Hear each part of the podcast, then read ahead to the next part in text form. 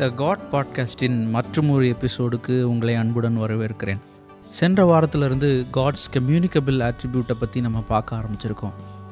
போன வாரம் God's communicable ஆட்ரிபியூட்டான spirituality பற்றி பார்த்தோம். இந்த வாரம் தொடர்ந்து அடுத்த காட்ஸ் கம்யூனிகபிள் ஆட்ரிபியூட்டான இன்விசிபிலிட்டியை பற்றி பார்க்க போகிறோம் கவனமாக எபிசோடை கேளுங்க. CO on the other side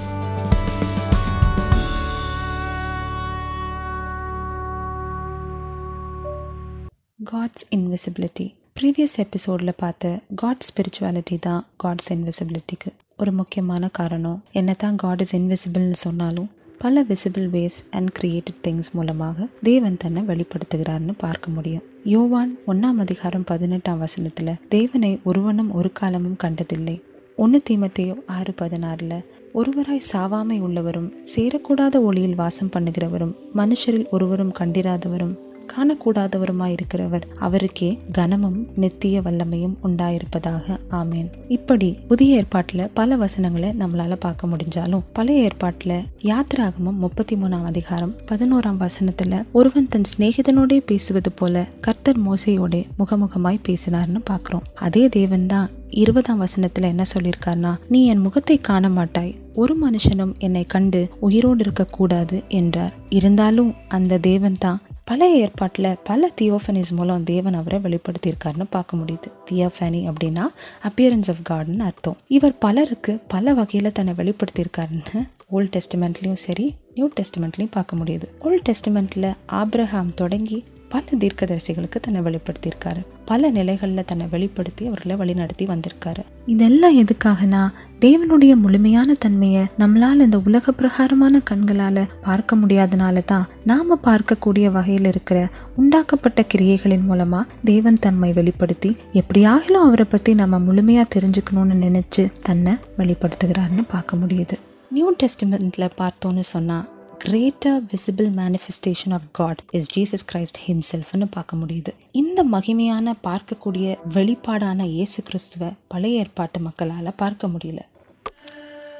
So how will we see God in ஹெவன்ற கேள்வி நாம் அவரை எப்பொழுதும் ஒரு காலமும் பார்க்கவோ இல்லை முழுமையாக அவரை அறிந்து கொள்ள முடியாது. For his greatness is unsearchable முன்பு நான் சொன்ன மாதிரி தான் ஜான் ஒன்று எட்டாக இருக்கட்டும் இல்லை ஒன்று தீமத்தை ஆறு பதினாறுலையாக இருக்கட்டும் we cannot see God through a physical eyes இந்த உலக பிரகாரமான கண்களால் அவரை காண முடியாது.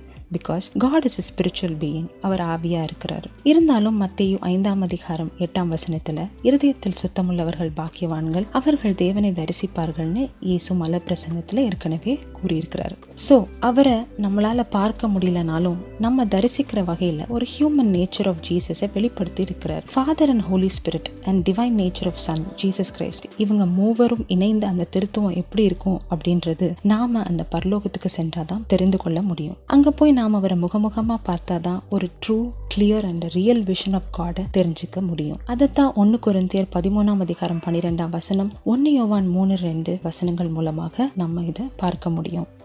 இந்த காணக்கூடாத தெய்வம் தான் காணக்கூடிய அந்த உலகத்தை உண்டாக்கி இருக்கிறாரு. அந்த காணக்கூடாத இடத்துக்கு அழைத்து போக. நம்ம பார்க்கக்கூடிய அந்த காரியங்களை மட்டும் இல்ல பார்க்கக்கூடாத காரியங்களையும் நம்ம பார்க்கிற வண்ணம் நம்ம கண்களை திறக்க வேண்டும்னு சொல்லி ஒவ்வொரு நாளும் நம்ம ஜெபிப்பது அவசியமாக இருக்கிறது. நம்ம ஏக்கம் வாஞ்சை விருப்பம் எல்லாம் அவரை ஒரு நாள் பார்க்க போறோம். நாமும் அவரை போல மாற போறோம்னு சொல்லி தான் இருக்கணும். தேவனை பார்க்கிற அந்த நாள் நிமிடம் தான் தேவனை நாம் முழுமையாக அறிந்து கொள்வதற்கான நிறைவா இருக்கும். அன்னைக்கு தான் நம்முடைய தேடல் ஒரு முடிவுக்கு வரும். அந்த நேரத்திலேருந்து நம்மளுக்கு நித்தியமான மகிழ்ச்சியை மட்டுமே தொடரும்.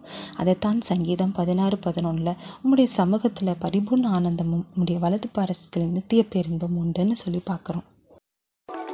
இந்த வாரம் எபிசோட் உங்களுக்கு பிரயோஜனமாக இருந்திருக்கும் அப்படின்னு நான் நம்புகிறேன் இந்த எபிசோட் மற்றவங்களுக்கும் பிரயோஜனமாக இருக்கும் அப்படின்னு நீங்கள் நம்புனீங்கன்னா இந்த ஸ்பாட்டிஃபை லிங்கை உங்கள் ஃப்ரெண்ட்ஸ்க்கும் நீங்கள் ஷேர் பண்ணலாம். உங்களுடைய ஃபீட்பேக்ஸ் காமெண்ட்ஸ் ஏதாவது இருக்கும் அப்படின்னா ஸ்பாட்டிஃபை டிஸ்கிரிப்ஷனில் இருக்கிற வாய்ஸ் மெயில் லிங்க் மூலமாக எங்களுக்கு உங்கள் ஃபீட்பேக்ஸை அனுப்பி வைக்கலாம். இல்லைனா டிஸ்கிரிப்ஷனில் இருக்கிற எங்களுடைய இமெயில் ஐடிக்கு உங்களுடைய ஃபீட்பேக்ஸையோ காமெண்ட்ஸையோ அனுப்பி வைக்கலாம். அடுத்த வாரம் அடுத்த கம்யூனிகபிள் ஆட்ரிபியூட்டோடு உங்களை சந்திக்க வருகிறோம். அதுவரைக்கும் உங்களிடமிருந்து விடைபெற்றுக் கொள்கிறேன். May God be with you